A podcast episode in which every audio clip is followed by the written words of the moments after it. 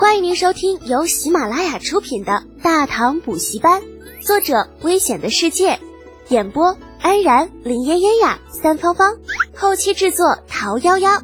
感谢订阅。第一百零七集，阴谋进行时上。在李二的怒骂声中，仓皇逃离皇宫。李浩借着月色走在长安街头，走着走着，一抬头，咦，来国公府，我怎么走这儿来了？杜如晦，字克明，与房玄龄二人参与策划了玄武门之变，同居守宫。李二登基之后，封其为来国公。李浩抄着手，盯着来国公府大门看了一会儿，便走了进去。门口守着的两个来国公府家将，远远的便看到李浩。那此时见他走来，其中一人问道：“这位公子到我来国公府，不知有何贵干？”找那家老爷。李浩瞅了那家将一眼，淡淡的说道：“就说故人之子李德俭前来拜访。”那家将也是个灵醒人啊，闻言立刻换上一副笑脸，侧身让出大门的位置。哈，原来是李师独到访。还请到前厅稍坐，在下这就去禀报我家老爷。李浩笑了笑，点头跟在家将身后走进了杜家。四下打量了一眼，发现这文人的家里就是比自己家雅致啊！几丛毛竹，一处凉亭，温饮流水自院中穿过。再想想自己家那个前院，嗯，好嘛，这除了没有兵器架子，就跟个演武场差不多。正琢磨着呢。前去通禀的家将回来了，李师徒，我家老爷在书房等您，请随在下来，前面带路。李浩收回目光，跟在那家将身后向杜家后宅走去。片刻之后，行到一处不大的院落，院子里琴声袅袅，淡淡的檀香气息，闻上去着实舒服。琴声中，李浩走进院子，立时便看到跪坐于正堂当中抚琴的杜如晦。哼这老杜头倒是有些情调哈。李浩并没有着急上前打扰抚琴的老杜，而是站在门口静静的等着，直到一曲终了，这才迈步走入房中。原来杜伯伯竟然还抚得一手好琴，小侄佩服。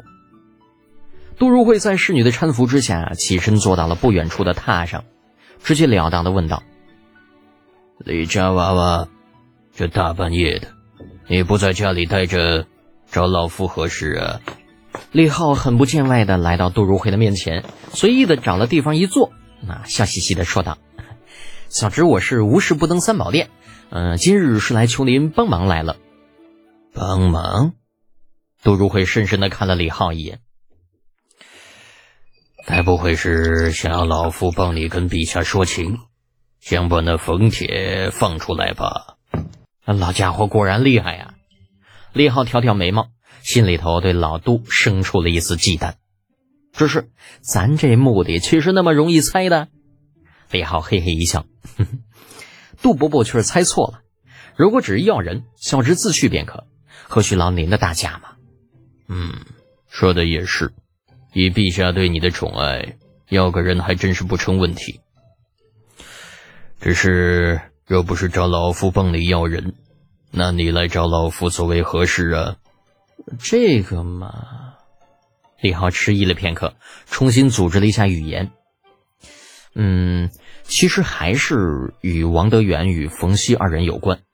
呃，小侄我替冯熙与那个王德远啊定了个赌约，来找您是想请您做个见证。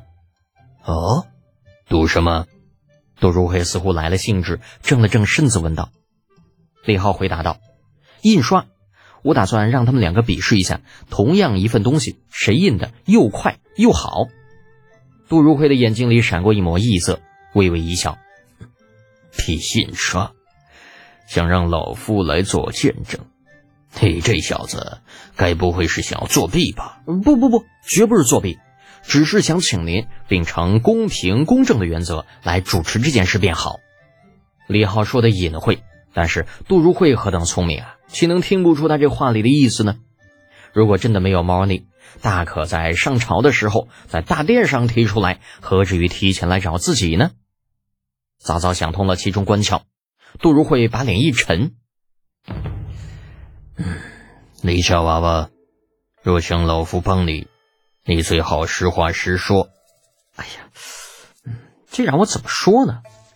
李浩挠着头，有些为难的四下打量了一眼，最后将目光停留在不远处的桌案上，指着上面的笔墨纸砚，对杜如晦的侍女说道：“嘿，那个谁，呃，你去写四个大字出来，挑简单的写就成。写好了，给我拿过来。”那侍女看了李浩一眼，没有说话，直到杜如晦点头，才缓缓的走了过去，飞快的写了几个字，然后拿了过来。李浩接过来看了一眼，嗯。上下左右，不错。言罢，在杜如晦狐疑的目光当中，那飞快的将四个大字撕了下来，依照顺序摆在面前。老杜看的是一头雾水，面色微沉。小子，你在干什么？莫非打趣老夫不成？杜伯伯看不出来吗？李浩若有深意的用手点了点那几张纸片。隔了好一会儿，在老杜忍无可忍的时候，才再次说道：“以前啊，每印制一页书籍就需要刻印雕版，这就好像他刚刚写的那四个字，样式顺序都是固定的，错了就要重新雕刻，费时费力不说，印完之后那印版除了烧火，也就没有其他的用处了。杜伯伯，我这样说没错吧？”“没错。”杜如晦点点头。目光落在纸片上，似乎在等他继续说下去。李浩这次倒是没让老杜多等，痛快的说道：“那既然整版雕刻那么的麻烦，为什么我们不单单雕刻一个单独的字呢？”说着，李浩将地上纸片拿起来。假如这些就是字母，单独的字，我们可以将它按照我们喜欢的顺序随意摆放，上、下、左、右、下、上、右、左。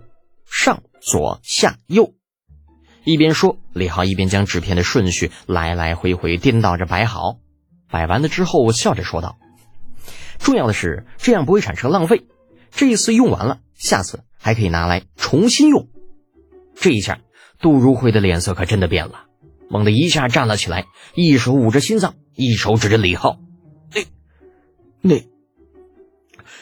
这这是怎么想到的？杜伯伯啊！”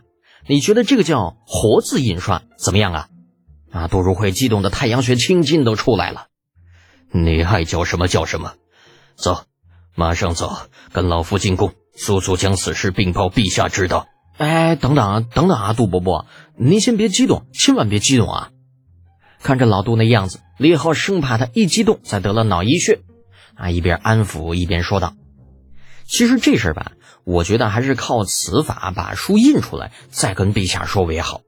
毕竟现在连字母都没有呢，跟陛下说了也没用，不是？杜如晦一摆手：“这字母有什么难的？找匠人雕刻也就是了。”哎呀，杜伯伯啊，那材质才是关键啊！字母与雕版它不一样，用什么材料制作字母，这油墨又需要什么材质的，这些都关系到书能不能印出来。可不能虎头蛇尾呀！